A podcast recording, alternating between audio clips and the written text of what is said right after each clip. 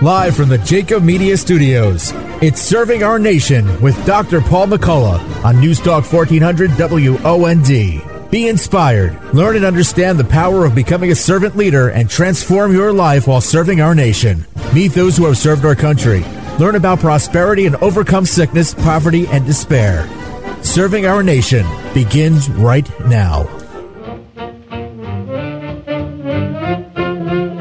Good afternoon, and welcome to episode 60 of Serving Our Nation.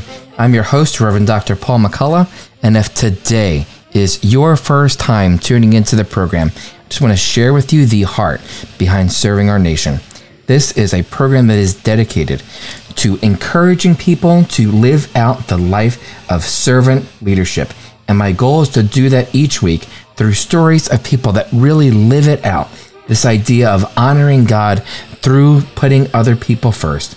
Because what I know to be true, and we've seen each week, is that when you do that and you live that kind of life, blessings will follow as a natural byproduct of that service. Because all of us have been given very special and unique gifts by God. And because of that, it is our responsibility and obligation that when we see a need in the world around us, it is incumbent on us to fill that need to the best of our ability. Because serving is for everyone in all walks of life. Whether you're in the military, in business, a leader in faith, a leader in your community, or even just as simple as serving your family, you can serve in any walk of life, wherever you find yourself to be. So, last week, if you missed it, in episode 59, we heard from Miss Christine Dominiak and she is a grief counselor and author, a keynote speaker, and she had just a very powerful message about the importance of seeing and recognizing signs in the world around you as messages, maybe from God or from the departed loved ones. And she also spoke very eloquently and at length about the importance and power of prayer and the healing that it can bring about in your life, especially as you're going through difficult times. So, if you didn't hear last week's show, I'd encourage you to go back and listen to what she had to say because it can really help you move through anything difficult that you are dealing with. But for today, let me just share with you a little bit about me that's relevant to today's guest. As you may know, I'm a retired Army Lieutenant Colonel and I'm also a minister in the Assemblies of God. And because of those two things, I believe very much in Proverbs 27 17. And it says, As iron sharpens iron, so does one man sharpen another. And what's relevant about that is today's guest, Major General retired John Gronski, wrote a book on that very topic called Iron Sharpens Leadership. He is a retired Army general and a man who epitomizes servant leadership. Not only is he a veteran, he's also an author and a keynote speaker.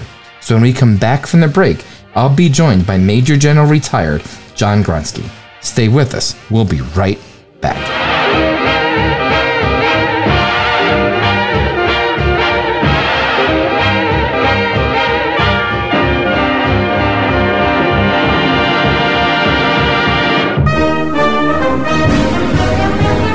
If you're interested in connecting with Dr. Paul McCullough or interested in being featured on the show, contact Jacob Media Partners via LinkedIn. Now, back to serving our nation.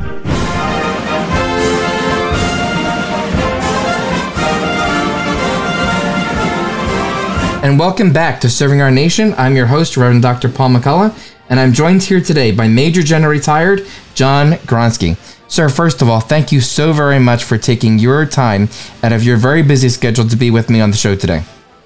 Hey, Paul, I just want to thank you for the invitation. You have a fantastic program, and I'm glad to be part of it today. Thank you, sir.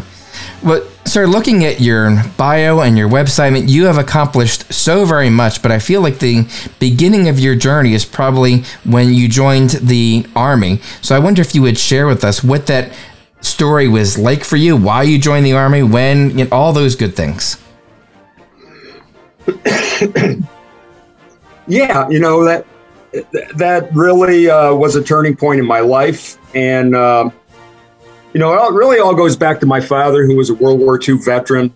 Uh, he he encouraged me to join the military, not necessarily the army, but uh, he, he, encouraged me to join the military. And after high school, I I actually uh, uh, entered uh, the University of Scranton, and they had an ROTC program there. My my dad wanted me to get into ROTC, and of course, being a very intelligent, uh, you know, wise to the world 18 year old, mm-hmm. you know, I didn't want to have anything to do with my father's advice. You of course. If he was advising me to do that, no way.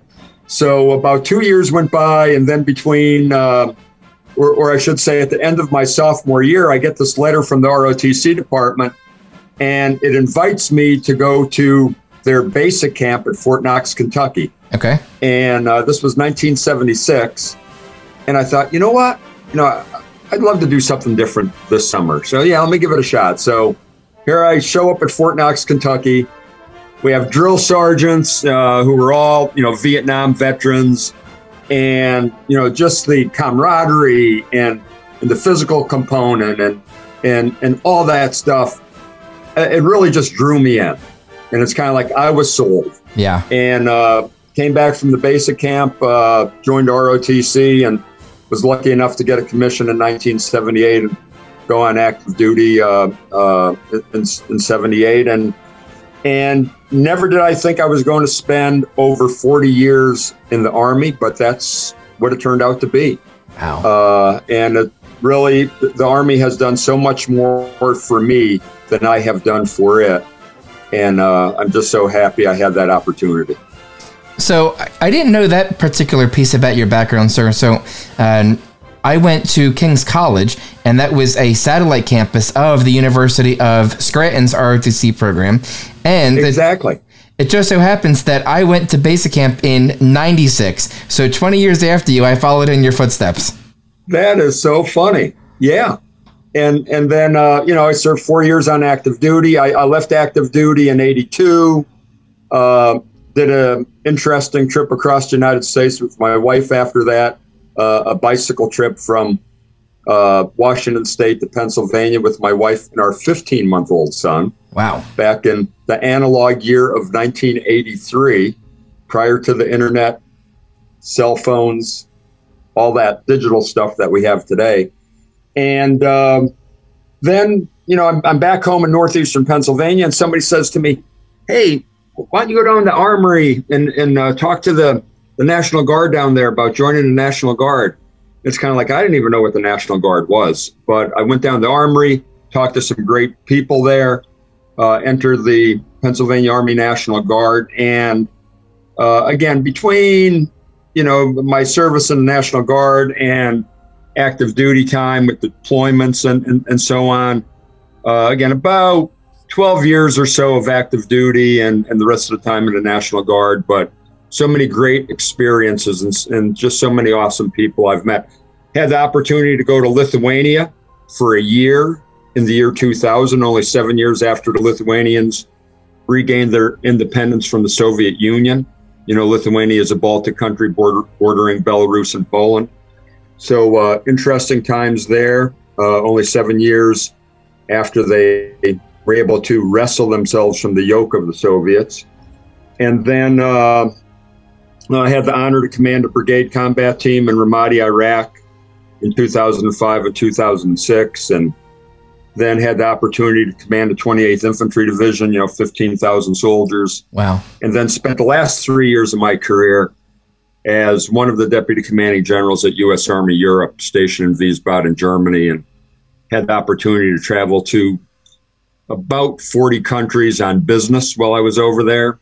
Uh, was in Ukraine many times, uh, uh, talking to Ukrainian soldiers and, and, working with our forces as they rotated into Ukraine to uh, help the Ukrainians build their readiness.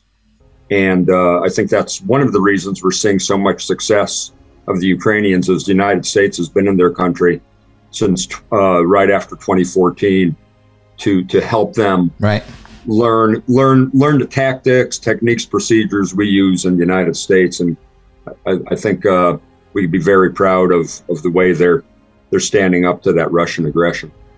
So, sir, you have had a very wide range of experiences and commanded at so many different levels. What would you say is the greatest thing that the Army has taught you about what it means to be a leader and care for other people?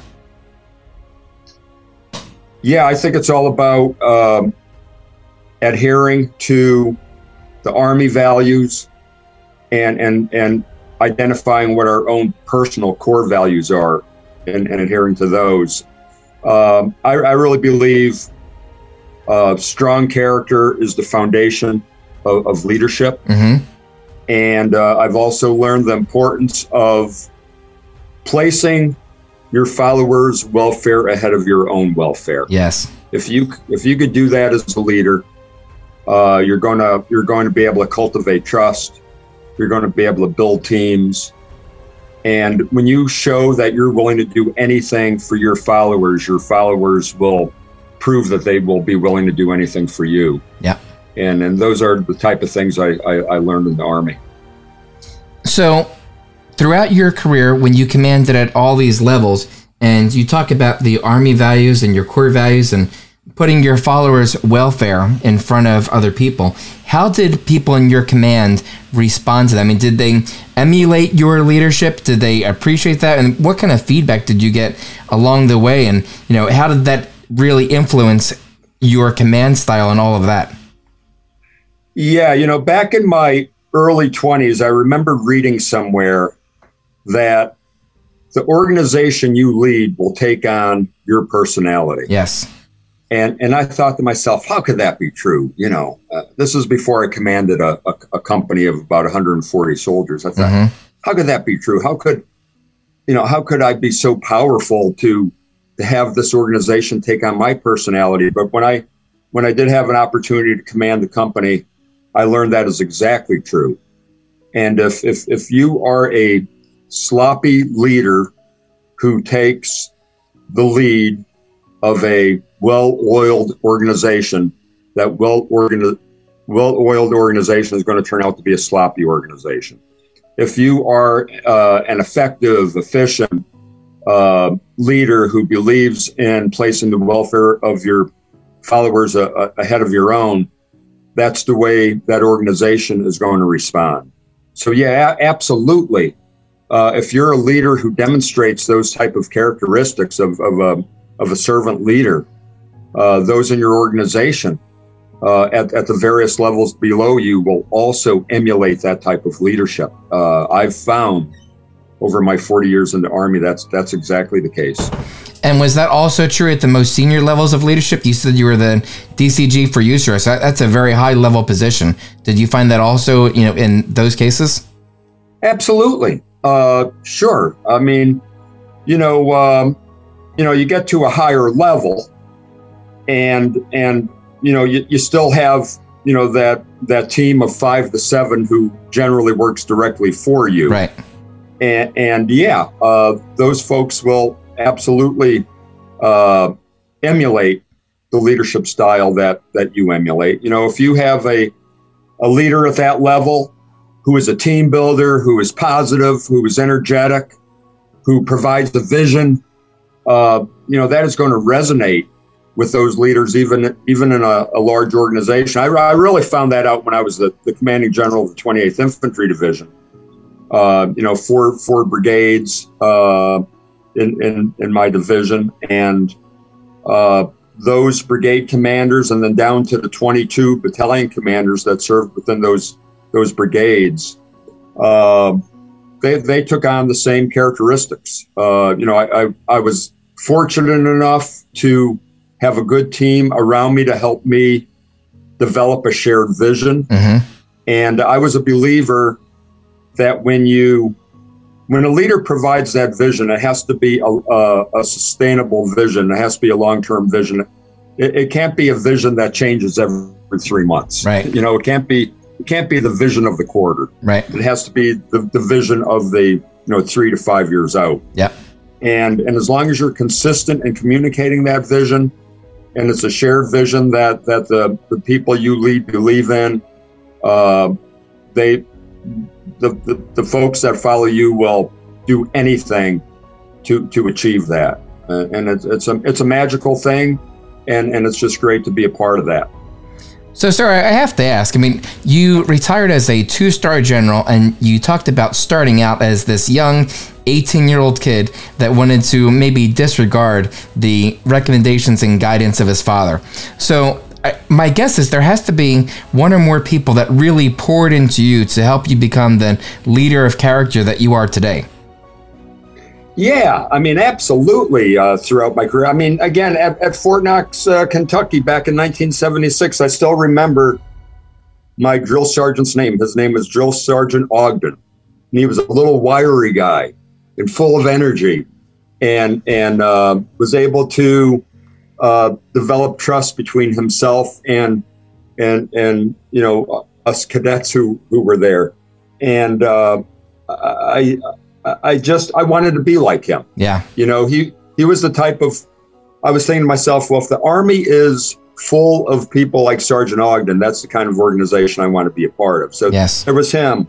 Uh, you know, Captain Angeli uh, at the ROTC department, Ray Angeli, uh, who ended up retiring a- as a colonel. Uh, you know, he was a, a big influence in my life early on. And then just just other leaders that I had right at the start of my career and, and right on through uh, the end of my career. You know, the people like Lieutenant General Hodges and, and General Cavoli. Both of them were, uh, you know, first Hodges, then Cavoli were the commanding generals of U.S. Army Europe, who I worked for at the end of my career. Uh, all of all of these folks and, and everyone in between, and, and and especially, I should say, the non-commissioned uh, uh corps, the NCOs. Uh, so many NCOs. Uh, you know, my, my command sergeant major when I commanded the 28th Infantry Division, Command Sergeant Major Kepner, who went on to be a command sergeant major at the four star level. Uh, sergeant Major Conti, uh, who uh, was deployed with me over to Europe after 9 11. Uh, so many NCOs along the way who, who really t- taught me, you know, this is what right looks like. Right. And uh, I'm just fortunate to have people like that around me my entire career. So, with all these leaders pouring into and investing into you, did you over time develop a leadership philosophy of your own? And if so, would you share that briefly with us? Oh yeah, no, absolutely. I developed my my leadership philosophy uh, through the the years of of leading and years of making mistakes and, mm-hmm. and the years of learning from those mistakes and and really what it, what it comes down to is character, competence, and resilience. And in terms of character, when I talk about uh, uh, the character element of being a leader, I'm talking about values, which I mentioned a little bit earlier. I'm mm-hmm. talking about cultivating trust in an organization. I'm talking about care. You know, just just showing those you lead uh, that you truly care about them. And one way to do that, one way for a leader to show their followers that they care about them, is uh, provide the resources that your followers need so they could do a more effective and efficient job because I believe everybody wants to do a good job. I don't think there's too many people out there who wake up in the morning and think to themselves, whether they're in the military or civilian workforce, hey, I want to go into work today and, and do a bad job. Right. I think most people want to do a good job. So, so providing those people the resources they need so they could actually do their job effectively, and then also removing obstacles. You know, a lot of people have obstacles in their path, you know, who want to do do well at their work. Uh, and they may not have the authority to move, uh, remove certain obstacles, but you as the leader perhaps uh, do, or else you go to your higher, higher level uh, chain of command and, and help get those obstacles removed. So that, that's what I mean by care. That's how you really show people that you care about them. And then in terms of, of competence, there I'm talking about the competence of a leader to provide a shared vision or purpose to an organization. I'm talking about a leader having the competence and the courage to make decisions when decisions have to be made. Mm-hmm. And, and communication. I really think if you look at the percentage of time that a leader communicates in their role as a leader, it's probably about 90%. 90% of the time, leaders are communicating in some way. Mm-hmm. Uh, and so, uh, you know, having that competence to, to communicate uh, clearly, uh, concisely, consistently, I think is important. And then resiliency, that's all about having positive energy, uh, you know, being optimistic, but having a, a realistic plan to go along with that optimism. And then it's about fitness. And yes, I'm talking about physical fitness, but I'm also talking about mental fitness, emotional fitness, and spiritual fitness. Yes. Believing that there's something, you know, greater than um, than ourselves that that that's out there. And then I think vulnerability is a part of of resilience. And when I talk about vulnerability, uh, it's it's having the courage to move out of your comfort zone as a leader. And what does that mean? That means trying new things. That means surrounding yourself with people who, who are a little bit different than you, you mm-hmm. know, being being inclusive.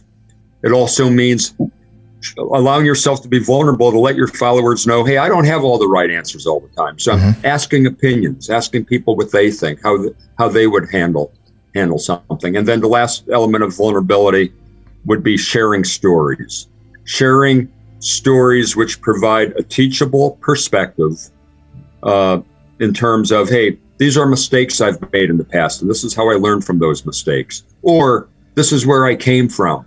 And the, these are some of the challenges I was able to rise above to get to where I am today. Right. I think followers need to hear those stories. So that that's my leadership philosophy.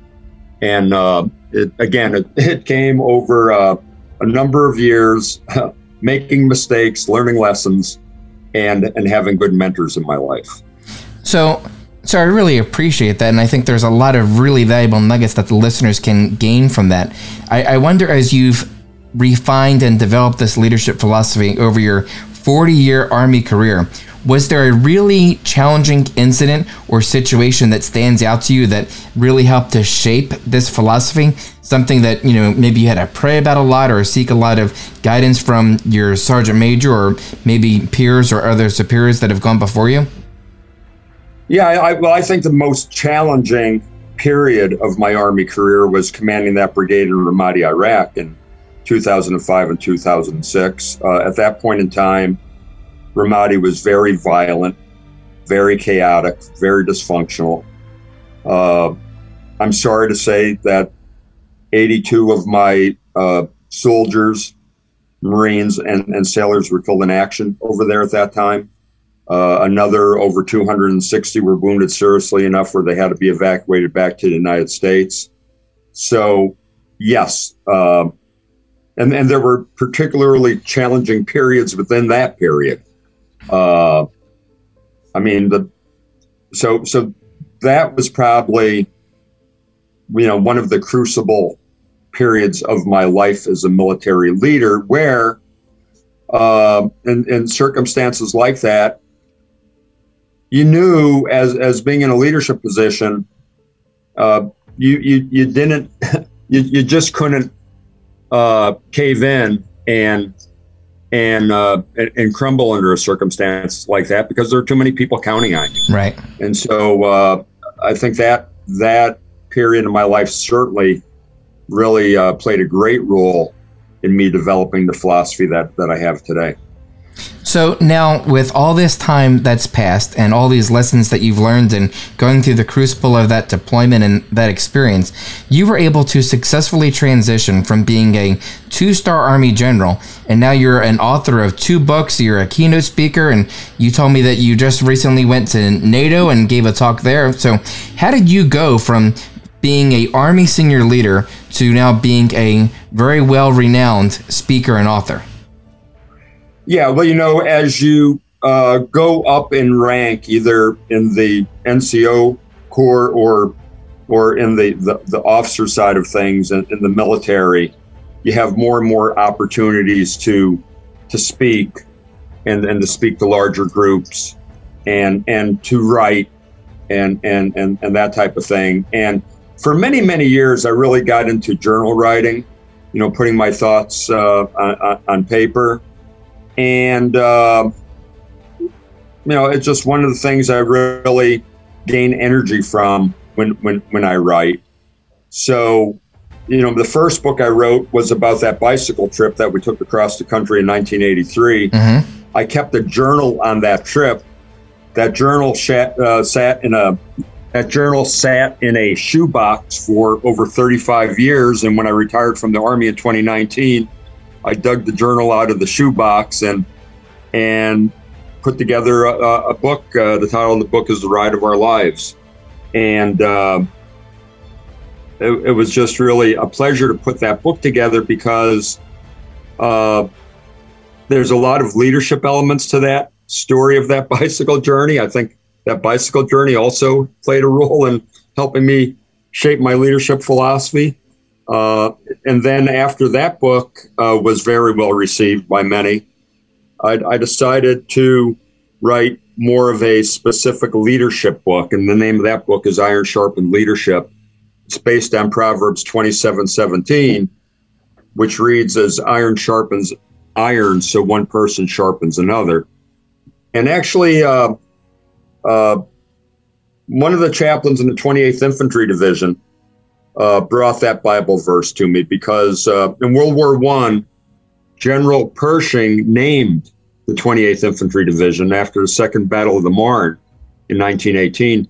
General Pershing came out to the battlefield and saw how uh, strong and resilient the 28th Infantry Division uh, defense was and how they fended off the uh, the Germans and, and an attack the Germans were conducting. And he said, you know, you you uh, men of the 28th Infantry Division are men of iron, and the 28th Infantry Division is my iron division. Mm. So when I took command of the 28th, I, I, I really w- thought you know resiliency was was a was a key component that I wanted our soldiers to to really have as part of their their toolbox to deal with challenging situations and and so I, I really brought up that history and really wanted wanted people to understand that the 28th Infantry Division is an iron division. And the chaplain came to me, he goes, I got the perfect Bible verse for the division.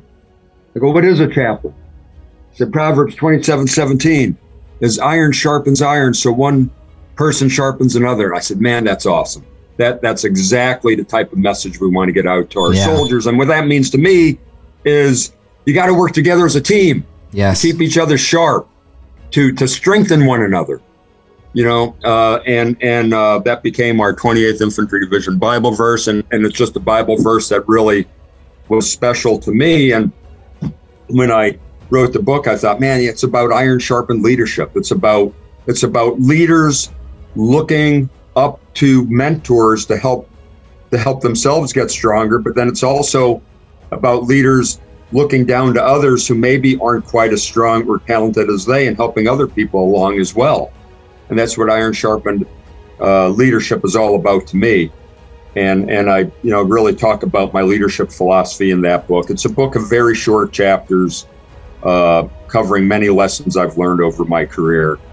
And, uh, and that's how I got into, uh, into being an author of two books. And then it was just natural that um, I started speaking, and people would hear me speak, and and uh, they they really seemed to like my message. Thank thankfully, I'm I'm really thankful for that, and I, I keep getting invited back to other organizations to to speak. As you mentioned, I was over in NATO just, la- just last week, and I was in Poland last October to speak to many of their military academies over wow. there, and and do a lot of speaking throughout the United States. Uh, so yeah, I'm just very fortunate to be able to get my message out there. Very fortunate and blessed that my message seems to resonate with with many people.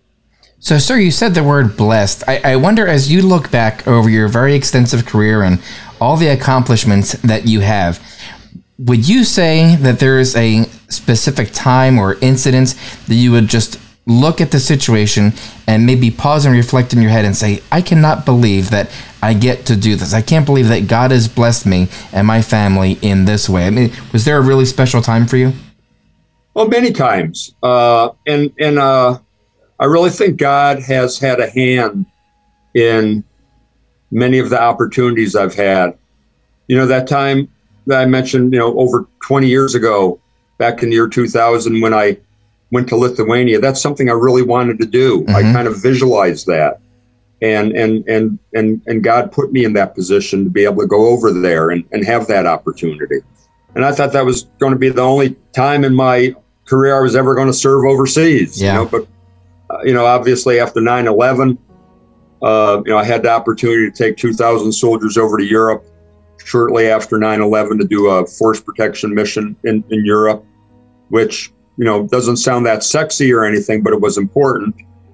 And uh, I, I, again, just having 2,000 soldiers scattered over four countries in Europe was a challenge in itself, and I learned a lot of things from from that particular uh, time.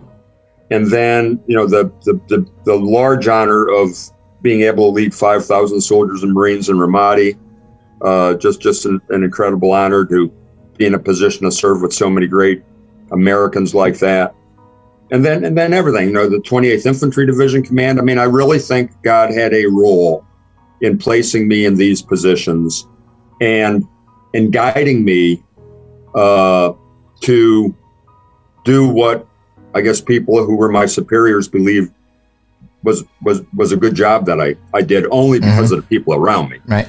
Uh, uh, so yeah, I absolutely am a believer uh, that uh, a power higher than myself has really guided me and, and, and helped me along the way.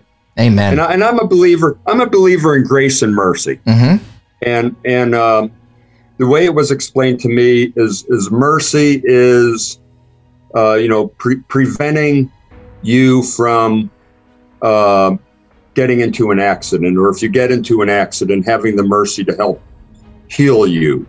You know, to, to, to sure. kind of explain it in a term that I kind of understand it. And grace, to me, grace is about the Lord working with us so we can get the most out of the talents that we have. Mm. And and uh, I'm a believer in mercy and grace, and I think I think God has blessed me by being merciful and also providing his grace to me so I could make the most out of the talents that he has given me. Amen. Sir, we have just a couple minutes left, and I, I want to go back to the first book that you mentioned just briefly. So you said that you rode across the United States with your wife um, I think you said in 1983. What what was the heart behind that? Why would you want to bike so long for such an extended period of time in what I would assume is got to be some deplorable conditions along the way? Yeah, well, you left out a key com- a, key element of that trip. I, I biked across the United States with my wife and our 15 month old son. Okay, it's even more complex. yeah, so you know, I pulled our 15 month old son, Stephen, in a trailer. He was 15 months old when we started the trip in May of 1983. And he was 18 months old when we completed the trip in August of 1983. Wow. And it was all self supported. You know, we had a two man backpacking tent, two sleeping bags, a little one burner Coleman stove to cook chow on. And uh, it was an analog world back in 1983. So we had to use paper maps if we wanted to make a phone call, we had to find a, a pay phone somewhere. Wow. And and uh, you know, in the research we did leading up to the trip, there was no internet to browse. You know, you, you basically had to go to the library and, and, and check out some books and, and and read books that people may have wrote about cross country bicycle yeah. trips that they took. You know, and and uh, but no, it was a fantastic trip. Uh, we saw the country at about a 10 to 15 mile an hour pace. We met some wonderful people on that trip. Uh, we paid for three hotel rooms in three months. Wow. Now, and now and then, though, we were invited into homes. You know, people would would uh, see us and and talk to us and invite us to stay the night in their in, in their their home, which was appreciated. That would happen now and then. And otherwise, we had that tent. We would just, you know, pitch our tent. If we if we had a campground to stay in, we would stay in a campground. Otherwise, we would, uh, you know, pitch the tent in, in, little town parks or behind a school or behind a church, and and uh, made our way across the United States, 13 states, over 4,500 miles, and wow. a lot of great memories. That's incredible. So, sir, last question. Given all that you've done, and especially the intestinal fortitude it's got to take to be able to do a journey like that. What would you say to maybe a young leader that's listening to the show today? Maybe not necessarily an army leader, but somebody that knows they want to do something important with their life, but maybe is lacking a little bit of self confidence, and they say, "Oh, well, you know, a guy like General Gronski, that that that that can never be me. I, I don't have what it takes to grow up to be like him." What would you say to a person that's just starting out, but maybe not quite sure of their footing? Yeah, I'm. A, I am about the most common person you're going to meet. I have no special qualities, no special mental or physical qualities. I was always kind of middle of the pack in school, middle of the pack uh, in in uh, you know athletic events I would compete in, and uh, I really think it, it really comes down to first of all uh, understanding what your purpose is in life, having a vision and having a tangible vision that you could actually see. Uh, believe it or not, that works. Uh, if, if, if, you could visualize a goal that you have and, and you could do that on a regular basis and write it down and, and be able to see it, you're probably going to achieve it, uh, as, as, as, crazy as that sounds. And, and uh, having the courage to take that first step. And then uh, the other part is Absolutely. This is so critical. And I wish I was, I wish people talked to me more about this when I was just starting out, how important being true to your values is yes. and, and, and not gravitating away from your values. Um, and, and I like to say if, if, if you mortgage your, your values or what you stand for in order to get ahead, you only get behind. Mm. Uh, so you've got to stay true true to those values and uh, and and and be good to people and and goodness will come back to you. I truly believe those things. Uh, Amen. So that that's advice I would give to anybody who's just starting out, uh, who is maybe struggling with the the courage to take that first step. Those are the things you need to do.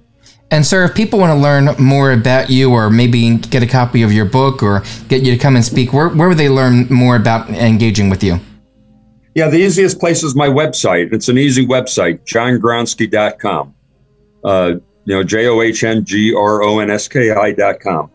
And there, you know, people could order my books. Uh, if they order uh, a book on my, you know, from my website, they'll get a signed copy of my book. Otherwise, you know, people could order from Amazon or any other uh, internet bookseller. And, uh, you know, if they'd like me to speak, you know, there's, um, uh, places on the website that they could send me a message and we we could set up a, a time to talk about what they're looking for and and uh, certainly love to have those opportunities to, to get this message out to more to more people, more aspiring leaders and more seasoned leaders. Yeah. Uh, so that that that's the best way to get a hold of me. All right. Well, sir, I want to thank you so very much for your time today, for the nuggets of leadership and wisdom that you've passed along, and just for who you are and the value that you're bringing to the world around us and encouraging more people to live this life of servant leadership that you talk about today and in your books. Hey, thanks, Paul. I really appreciate what you do as well. Uh, I know you're doing a lot of uh, God's work. Thank you for doing that and thank you for the the program you put together and the great message that you get out on a regular basis. So again, it was a it was really uh, just just uh, fabulous to be on your show, on your program, and, and thank you for inviting me. Thank you, sir.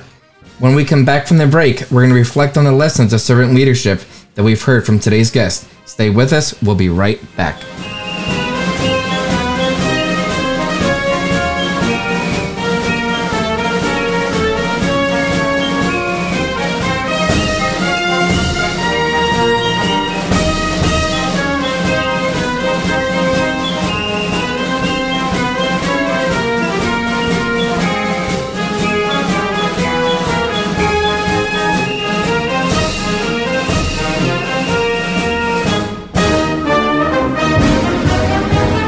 You're listening to Serving Our Nation with Dr. Paul McCullough, a Jacob Media production.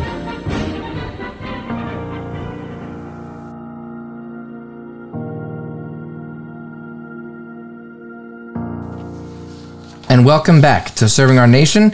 I'm your host, Reverend Dr. Paul McCullough. And as we close out today's show, let's just think about what we've heard from today's guest. You know, there was a very specific reason that I asked John Gronski to be on for this particular episode. We're now celebrating Memorial Day weekend, and this is a time as a nation where we just take a minute to reflect and appreciate the lives of all the service members that have paid the ultimate sacrifice in the defense of our nation. And when you think about that sacrifice and that leadership, Major General retired John Gronski just epitomizes that. And he talked extensively uh, during the interview about the people that he has served with, as well as the people that he's lost along the way. And you could really hear his heart for the people that he's led and really the remorse for the people that he's lost. So, what a great guest to have on for Memorial Day weekend. And just a few things that I want to really highlight about what he said and things for us to think about. So, when he was speaking about his military career, he said that the greatest lesson the Army taught him about being a servant leader is to put the welfare of your followers ahead of your own. How many times in any walk of life are we tempted to put ourselves first, whether it be at a meal or with finances or with a decision that might benefit us? How many times are we compelled, or maybe tempted is the better word, to put ourselves first rather than thinking about the well being of other people, especially those that we're leading?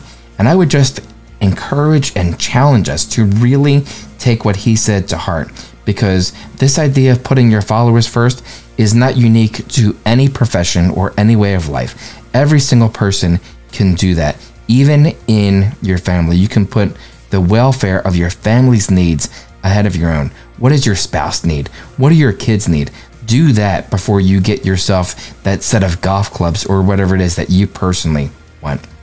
And then General Gronski talked about this idea of when you do lead others, at whatever size the team or organization is, it will take on your own personality.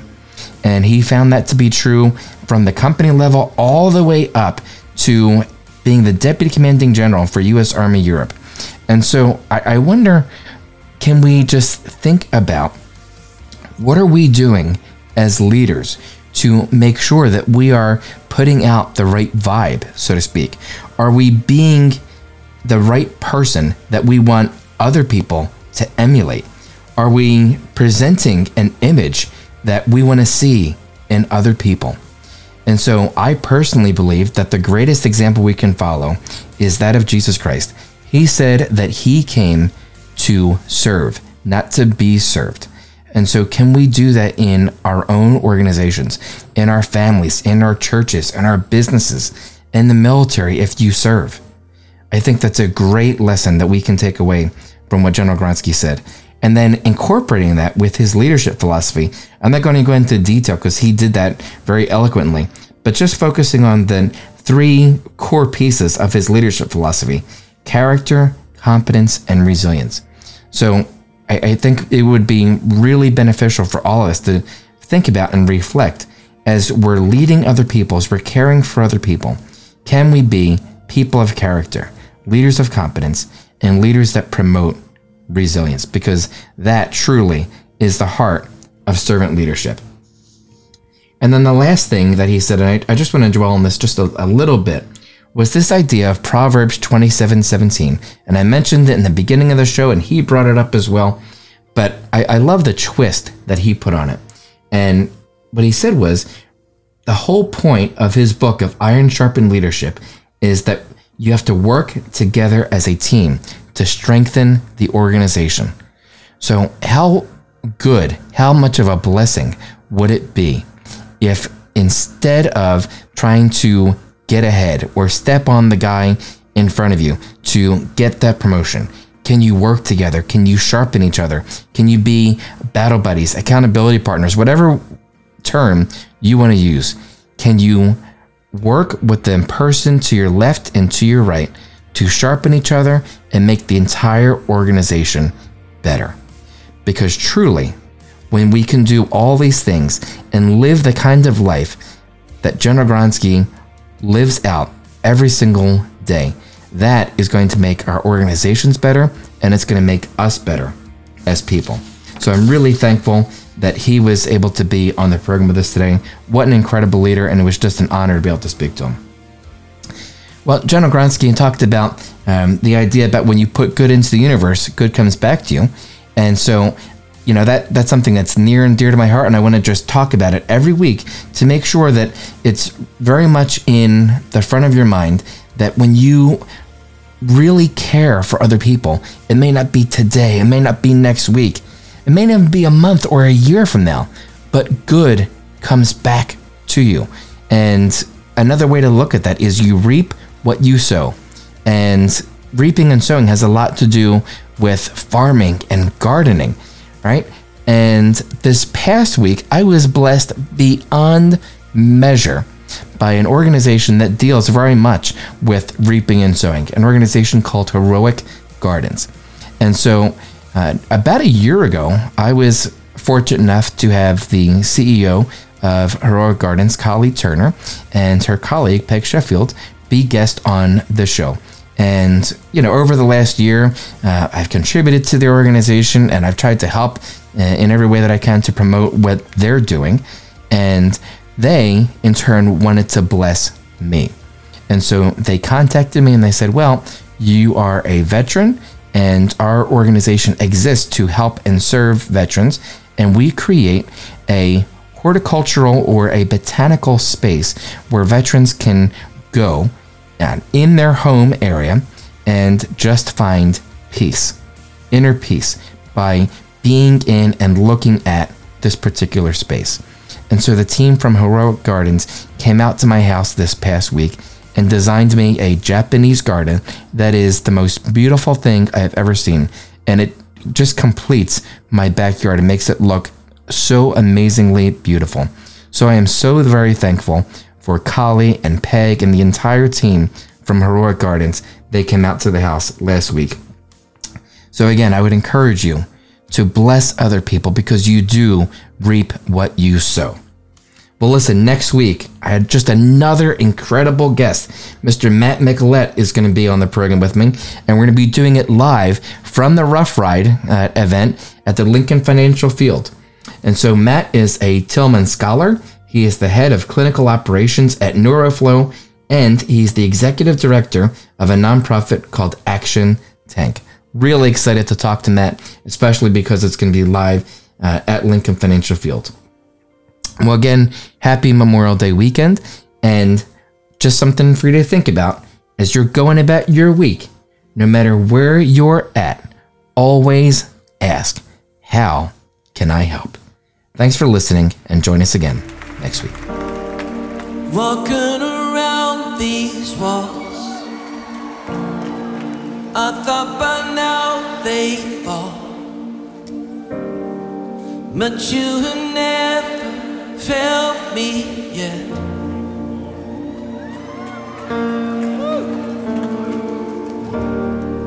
Waiting for change to come knowing the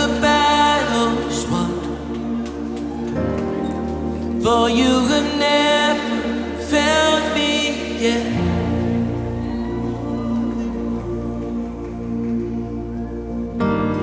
Your promise still stands.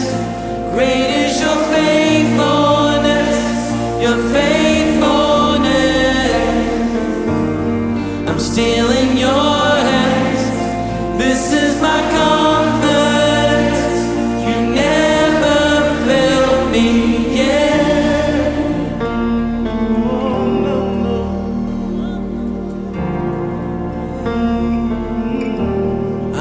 know